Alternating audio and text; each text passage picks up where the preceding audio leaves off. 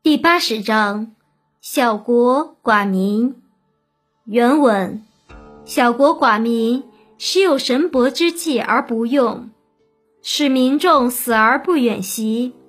虽有周瑜，无所成之；虽有甲兵，无所陈之。使民复结绳而用之，甘其食，美其服，安其居，乐其俗。邻国相望，鸡犬之声相闻，民至老死不相往来。译文：使国家变小，使人民稀少，即使有各种各样的器具，也并不使用。使人民重视死亡，而不向远方迁徙。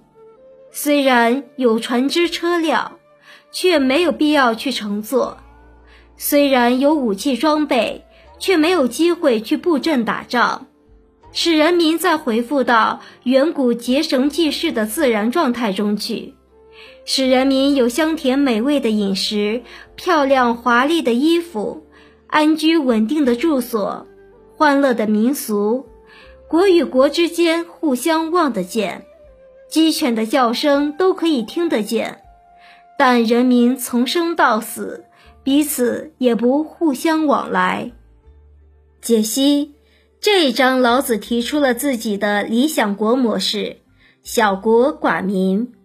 在老子的理想国中，没有战争，人民安居乐业，不用智能，自得其乐。老子认为，理想的国家不宜过大，人口也不宜过多。小国寡民，使有神伯之器而不用，使民众死而不远徙。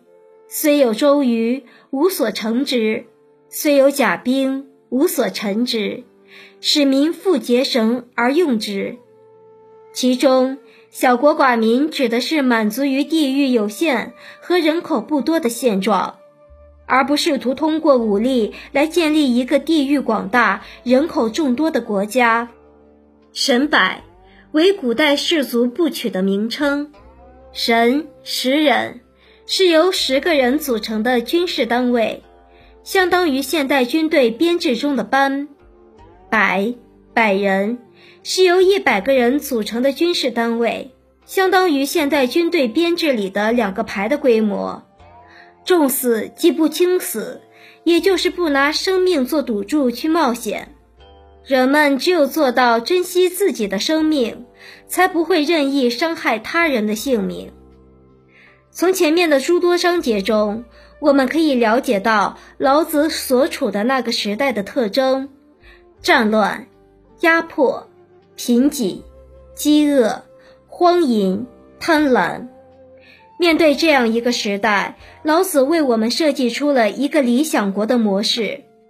国家规模很小，就像一个安静的村落，国中的百姓很少。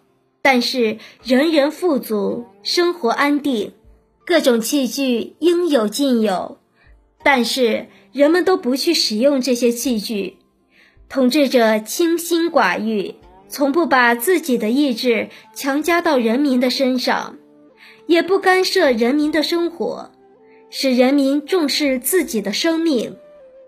此外，国中的人不向远方迁徙。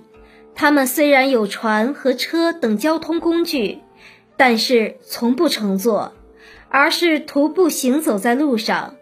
天下相安无事，即使拥有实力雄厚的甲兵，也没有用武之地，使人民恢复到使用结绳记事的远古的自然状态中去。结绳记事的时代是什么样的呢？那个时代没有战争。人们自由自在，和睦相处，都过着自然淳朴的生活。这种单纯质朴的社会，让每个人都心驰神往。即便在两千多年后的今天，我们依然能感觉到老子的小国寡民的美好。那么，小国寡民能不能实现呢？其实，这种社会曾在人类历史上存在过相当长的一段时期，只不过那时的社会发展水平还比较低，远远没有老子所说的那么富足罢了。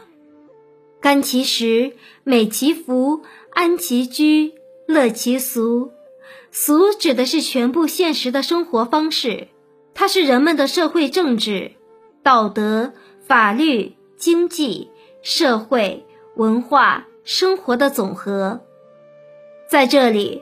老子以一连串的排比来描绘他心目中的理想社会的场景，在这个社会里，有甘甜美物的食物可供食用，有华美舒适的衣服可供穿戴，有安适的住所可供居住，有令人愉悦的风俗可供享受。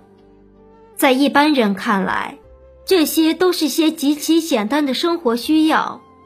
而老子曾说过，真正的富足就是知道满足，所以这种简单生活需求可以使人类生命的价值得以提高和升华。